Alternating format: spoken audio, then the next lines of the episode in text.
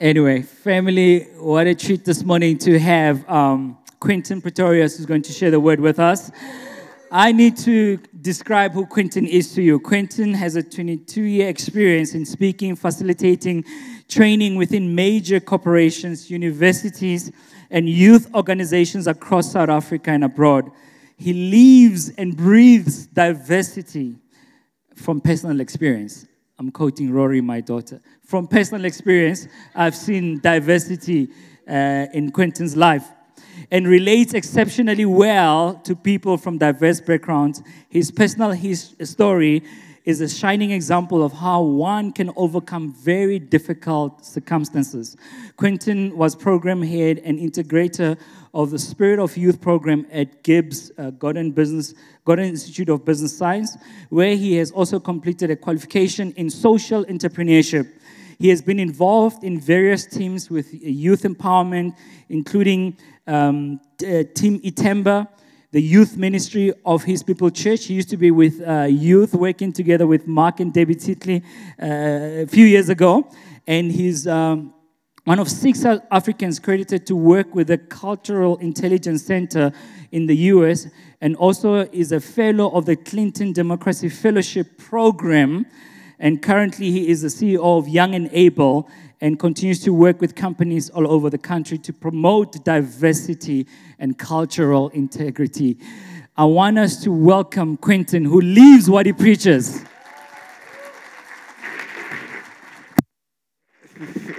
Thank you, Si. Good morning. I hate that thing. Uh, I don't enjoy it at all. I want to say, first of all, thank you to Annie and Si for setting up this series so, so, so well. Uh, it's given me a really great platform to, to jump off from. And um, I've got no presentation, no slides, but I've got a couple of interesting little gadgets that I want to pull out. So I want to do a bit of a recap.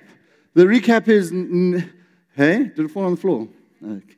Um, the recap is we're looking at God at work, and uh, Nebuchadnezzar is the longest living or the longest reigning monarch of um, the kingdom of uh, Babylon. And um, he, he's looking for talent. He's looking for magicians. He's looking for seers. He's looking for a whole bunch of people because he's, he's having dreams and a whole bunch of things are happening. So he decides to have Babylon has talent um, to, to, to get some of these people in. And Shadrach, Meshach, and Abednego, who are, uh, that's their stage names, obviously, right? They, they got this great fire routine, right, where they dance in a fire. And they thought that that would be a really good number to bring to Nebuchadnezzar. And Daniel has really got this idea that he can do like some work with lions. And so they, so the Israel, the guys enter this competition, and the perks of this kind of job is going to be fantastic. Living in the palace, hanging out with the king. You know, it's going to be a really great idea. Uh, maybe not, right? So, so that's not how the story goes. And that's not what Simon and Annie told us. But I, I sometimes think that we think that when we hear these Bible stories, there's this glamorized, like it's also sanitized the way this looks. And there's nothing sanitized about it. So I want to um, introduce you to, to Daniel uh, this morning in the form of a candle. And Si, the reason why this candle's fat is because you told us that Daniel is fat. And so it's a fat candle. Um, Daniel is in love with the Lord. Uh, so that's the fire. Hopefully it works. You know, props always need to work. Um, and so Daniel's in, in love with the Lord. He's working for Nebuchadnezzar. I tilted? Uh, you see mlungus and candles and stuff. All right, cool.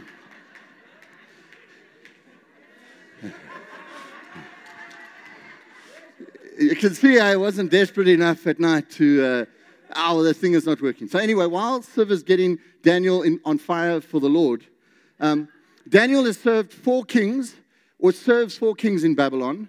Um, his co workers are magicians, uh, uh, um, diviners, not really good, uh, good, good folk.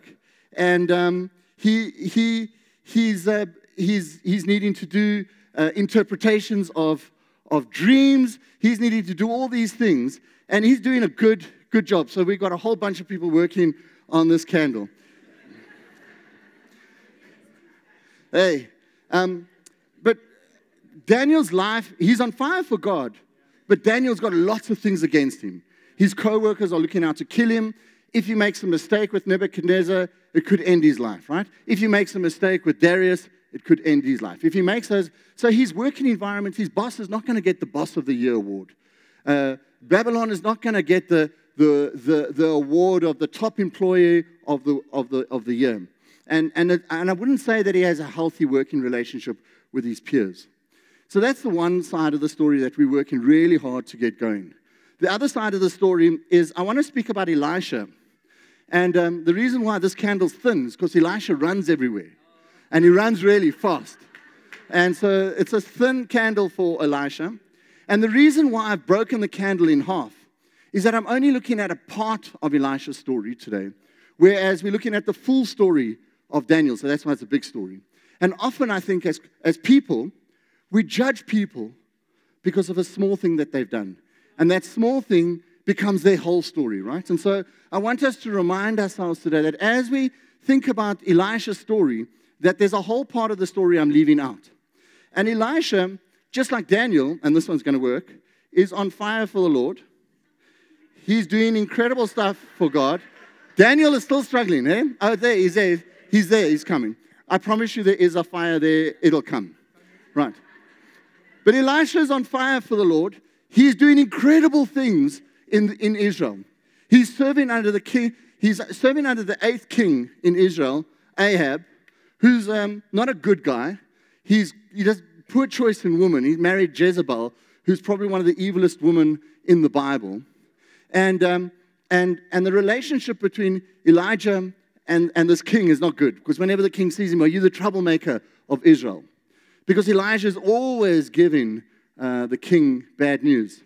And so eventually Elisha um, stops it from raining. And so one of his greatest exploits we know is in Kings 1, verses uh, uh, 8, uh, Kings 1 18, where, where um, Elisha challenges the prophets of Baal to a challenge. Maybe it's prophets have talent, right?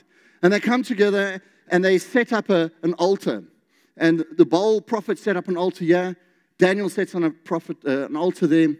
And the prophets of Baal try everything. They're cutting themselves, they're singing, they're shouting, they're chanting, and there's nothing happening uh, to this altar.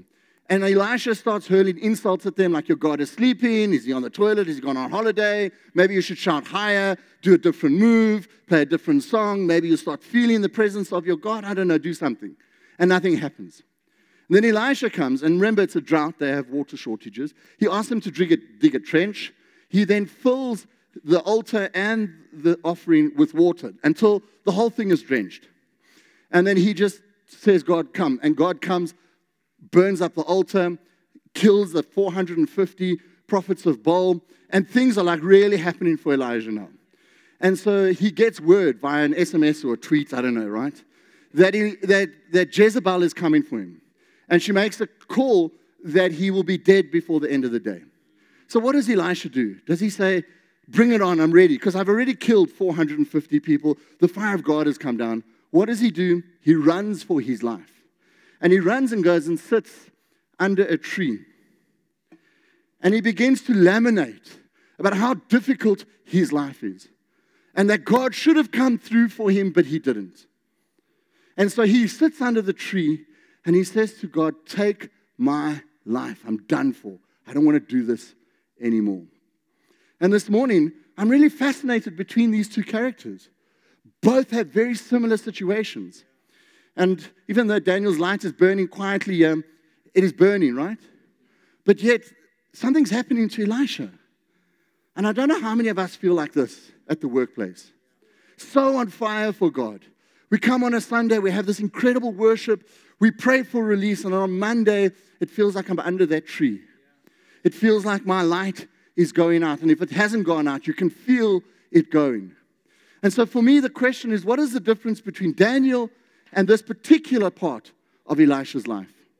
And so for me, what stands out for me is this is that Daniel was a guide and Elisha was a hero. And to unpack that a little bit, anybody, any Sky, um, um, um, uh, Star Wars people in the room? Right, so Star Wars people will understand this. This is Yoda, and this is Luke Skywalker. Right? Daniel was Yoda. Daniel was Rafiki in um, The Lion King, and that is Simba. And God calls us not to be the hero, but to be the guide. Right? And when we are the guide, think about Daniel. When he's in the presence of the kings, all four kings, he doesn't take central points. In fact, when I was doing the study, I'm looking for great quotes from Daniel. There are very few quotes from Daniel. In fact, there's very little that Daniel says. And so when Daniel's in the, in the presence of kings, he doesn't take the limelight. However, when Elisha is in the center of that whole fiasco, he's in the center. The spotlight is on him. And so if we in the workplace are going to continue to let our light shine, we need to become the people that are guides, not heroes. And if I look at the life of Jesus, whenever Jesus interacted with people, he was not the hero. Think about it the woman at the well, uh, the woman with the issue of the blood, any, any of the tax, anytime Jesus was with somebody, what was he doing? He was a guide to the Father. And so this morning, if we're going to work with our colleagues at work, do not become the hero, become the guide. Because Jesus set that example. And so for me, it's a, it's a, Daniel reminds me of Mandela a little bit. Mandela had this uncanny way of making other people feel like they were more important, like they were the most important person in the room. A friend of mine, Buhle Dlamini, met Mandela twice. The first time with a group of 20 or so people from the Salvation Army. The second time it was a more intimate meeting. They were doing a film shoot with Mandela. And so Buhle was a little nervous meeting Mandela. And so they met him at his Houghton office and he put his tie on and he's standing there all nervous. Mandela comes in and Mandela says, because uh, obviously he's been briefed in terms of that. Buhle, he comes up to Buhle and says, Hi, Buhle, nice to see you. Do you remember me? And Buhle's like, Do I remember you? You, Mandela. But how many of us, when we walk into the room, we expect everybody to know us? And so, if you're the hero, you're interesting. But when you're the guide, you're interested. And so, every time you walk into the room, I want us to be more interested than interesting, right? And so, it reminds me of a story. Um, uh, Craig Groeschel, a big pastor in the US. And on a Friday afternoon, I don't know if it's the same in our church, but on a Friday afternoon, it's sort of like dead time. If you yeah, you're working extra hours, you're pulling extra. Because Friday, you're setting up. Like, you don't want people yeah at 3 or 4. By 3 o'clock, they shouldn't really be. If you're at 3 o'clock on a Friday afternoon, you put in extra time. So it's the same in this church. I hope maybe, right? So in this American church, Craig Groeschel goes to the church on a Friday afternoon just to say well done to the staff that are putting extra. And he, he goes around doing fist pumps to everybody. And so the one Friday, he did his fist pumps and he's getting in his car. And as he's driving out the church property, this lady starts running behind him, waving her hands, screaming and shouting. So he stops his car. She runs up to him. He thinks the building's on fire. And she runs up to the car and she's like, she says, You forgot my fist pump. Some of us this morning are feeling like God has forgotten to give us our fist pump. And people at your work are just wanting a fist pump. Now, a fist pump isn't anything big to me, but there's a fist pump, right? And so the fist pump for me this morning is going to be to remind us of the things we're talking about. And so the fist pump says that we need to appreciate people more than we should. And that's whether we say it, show it, write it, celebrate it. And Romans 12, um, 9 to 21, gives us a clear indication of how we should show up. We should be sincere, devoted to one another, honoring ourselves above, honoring others above ourselves. We need to be patient. We need to be faithful in prayer. We need to practice hospitality. Hosp- English is running away from me early in the morning, right? Um, we don't need to reply to evil with evil. God takes our revenge, right? And so, for a moment, please give somebody a fist pump next to you and say, Be more interested than interesting. Right. And so when you leave this morning, as you're walking out there, uh, you'll have a couple of fist pumps to tell people as you walk out. The next difference between Elisha and Daniel is that Elisha was motivated, where Daniel was inspired. And the difference between the two so, inspiration is something that you feel on the inside, it's something that becomes a driving force, where motivation is something happens on the outside and is a, is a pulling force or a pushing force, right? And so the only way I can explain it is a story. And um, traditionally, the story is about building cathedrals. But um, in the South African context, cathedrals mean very little to us. And so I need to talk about stadiums, because that's uh, like where, where our modern day cathedrals are, I think, right? And so when building the 2010 Soccer World Cup, uh, and they're busy building, there were three kinds of workers on, the, on, on this thing. The first worker that you would see, be mixing cement, doing his thing, but he looks a little grumpy as he's doing this. And when you go up to him and ask him, What are you doing? You say, I'm mixing cement. See I'm mixing cement? And then there's another person that's mixing the cement, but he's looking a little bit more friendly. You go up to him and say, What are you doing? And he'll say, I'm providing work, I'm, I'm working so I can provide for my family. Right? And, and then there's it. And then there's this third guy that you'll see on a building site. They're always singing and dancing as they're doing exactly the same thing as these two guys are doing. And he's doing his thing. And when you go up to him and say, What are you doing? He'll say, Can't you see? I'm building a stadium where 90,000 people will come and watch the end World Cup uh, soccer. And a billion people, that's what I'm doing. And perspective changes everything that they do. The first two people are motivated, the third person is inspired. And when I think about Jesus on the cross, Jesus is more, he's not motivated to go to the cross. There's nothing motivating about the cross. So I think if Jesus was motivated to go to the cross, he probably ended up like Elisha under a tree and said, Lord, take my life quietly under the tree. Nobody needs to know, right? But Jesus was inspired because there was something bigger at that, right? And so when you at work, are you just there because it's a job? Are you there? Yeah, it's important to provide for your family. But are you there because there's something deeper that God wants to do through you?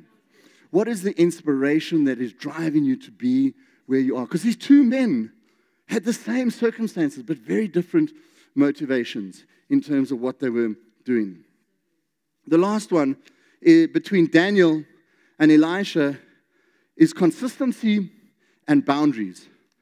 Daniel, you know the story of the tortoise and the hare. Are you all familiar with the tortoise and the hare? The race between tortoise and the hare. We all put our money on the hare.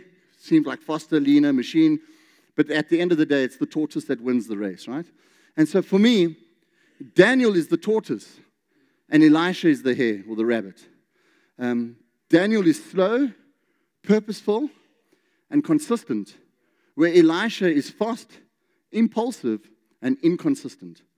And when we think about consistency, it's the story um, of um, uh, the, it's the story of the race to the South Pole. Like we're all racing to go to Mars, like now. At a particular time in history, there was a race to get to the South Pole. It's 1911, and two people are trying to get to the South Pole first. It's the English, which is Robert Scott, and then there's the Norwegians, uh, Roald Amundsen, and they're trying to get to the, whoever gets there first, like gets to put their flag there, bragging rights first to the South Pole. there's a lot of to unpack in this, but I want to unpack one thing about these two gentlemen. So Scott's strategy was that when the sun is shining, whether it shines in the South Pole or not, it's, when, when, it, when the conditions are good, we go as far as we can, as quickly as we can. And when the bad weather sets in, we hunker down, we settle down, we wait for the good weather, and then we'll go further. Where the Norwegians said, you know, whether it's good weather or bad weather, we're going to march 20 miles a day regardless. Doesn't matter. If there's good weather, we'll march 20 miles, rest, take our stock. Bad weather, 20 miles every day. And so at the end of the, the there's a couple of other things that happen, but at the end of the story, Amundsen never makes it to the, uh, Scott never makes it to the South Pole. His whole team die uh, trying to get back. Amundsen makes it back, makes it to the South Pole, and lives to tell the story. And for me, that's the power of what we call consistency. Daniel was consistent. Didn't matter if he was in the lion's den, didn't matter if he was in Nebuchadnezzar's presence, whether wherever he was, he was consistent. And Si and Annie told that us, right? Prayer three times a day, never compromised on his meals, consistent, consistent, doesn't matter, consistent. However, Elisha, not so much. Causing a drought, fire down from heaven, doing incredible stuff, and then goes under a tree and asks God to take his life. Then goes to a cave and doesn't know what he's doing, feeling like he's all alone. And so, for me, the big question I want to ask you this morning what is your 20 mile march? What are those things that you're consistently doing, ongoing? Right? Because when you do that, you end up like Daniel. But if you don't and we're inconsistent, we end up like this. The next thing is this, but it's not consistent because you can be consistently bad, right? So it's not about consistently bad. It's about consistently with good boundaries. So I don't know if you remember, there are three kinds of soccer games we've all ever played in our lives boys and girls in the room. The first soccer game, I don't know if you remember it, you would be at home or at school and there's no boundaries and you got the ball. When you got the ball, Baba, you take it anywhere. You even go around the house. You score the goal from the back of the goal, right? Remember how that guy he took the ball and if he was good, he would spend half an hour running there. And those games were fun if you had the ball, but it was really frustrating because we didn't have lines. So then we said, no, we're going to put lines down. So this is the second kind of soccer ball game. You put shoe, remember, you put shoes down. So that would now, but every now and then you could go out because it wasn't completely like firm, firm lines, right? And then, and then we all graduated into club soccer. Oh, we go to the club for the first time. There's a painted line. There's no, like the World Cup, there's, there's no doubt. There's even cameras now that watch if the ball goes out the line, right? And so the question for me is which boundaries do you have? Are, are your boundaries just like all over the place? Or are your boundaries really tight? And for me, what's interesting about these tight boundaries is that um, those painted ones, have you ever been on a soccer pitch where they haven't painted those boundaries for a while? So when you play the game, sometimes you can go out and nobody will notice. I think in our lives, and I think this is, you know, they say you teach best what you need best, is that sometimes in our lives, those lines have become blurred. And we don't know when we, we do know, but because they're blurred, we go out. And so that means we, we're stepping out of those lines with relationships with our family. We're stepping out of those lines in terms of bringing more work home than we ever should. We're stepping out of those lines when it comes to church on a Sunday, connect groups, and we start allowing those things to go. And before we know it, we're back at that first game where we're running all over the place. And so for Daniel, his lines were very clear. And how does he keep his lines clear? By his 20 mile march. But also that he had people in his life, Shadrach, Meshach, and Abednego, that would hold him accountable to what he's doing. And so when we come to church on a Sunday, it's not just about the worship, which was absolutely incredible. But when we come to church on Sunday, you know what we're doing? We're painting that line again right? When we go to Connect Group, we paint in that line, right? And, and so, my encouragement for you this morning is to, to continue to paint that line. Because if we don't, we become like Elisha. The line becomes blurry, and we end up under a tree asking God all kinds of questions that we've never began to even begin to think that we'd ever asked. Did you ever think that when fire's coming from heaven, consuming that altar, that a couple of day, a day later, Elisha would be asking God to take his life. Not so. And so this morning, maybe you, that person sitting under the tree, asking God all kinds of questions about, I feel my life and my connection with you, Lord, is dwindling. This passion that I had for you, it just feels like, and, and maybe some of us are feeling that way. But what I love about the God story is that it's a redemption story and that God doesn't allow Elisha just to sit under the tree. And while he's under the tree, an angel appears to him and feeds him and says, Elisha, eat and drink, rest. And maybe the word for some of us today is stop trying so hard. If you want breakthrough in your business, eat and rest. Because God will meet you where you're at. And any kind of work that you're trying to do is futile. And so God is saying to you this morning eat and rest because the journey ahead of you is far too great for any of us to do. And so I want to encourage you this morning, whether you're at work, in your family, uh, whatever circumstances you find yourself at, that there is a hope for you this morning, right? And after Daniel, after Elisha eats in the uh, under the tree, he walks 40 days to a cave. When he gets to the cave, God encounters him in the cave. And God says to Elisha, What are you doing here? And Elisha says, I was on fire for you, Lord. I was zealous. I was, I was like in with you. But they want to kill me. I'm the only one left. Then There was an earthquake, a fire, and there was some other thing. Uh, there were three things wind. And God wasn't in those. And this morning, maybe some of you came to church this morning hoping for some fire, some earthquake, some kind of miraculous thing to happen. God sometimes is in that, but maybe this morning He's not in that. Maybe He's just in the still, quiet voice, and He's asking you, What are you doing here? And your answer might be, I'm zealous for you, but I feel alone at work. I feel like I'm the only one carrying this burden.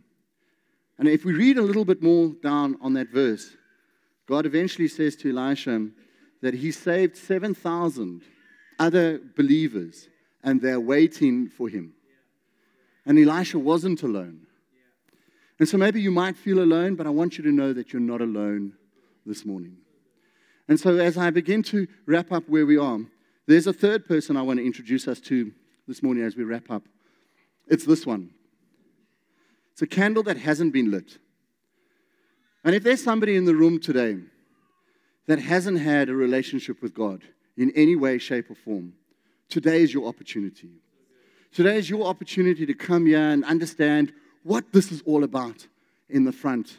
Why are we so taken up by this worship is because we love our Lord and Savior, Jesus Christ.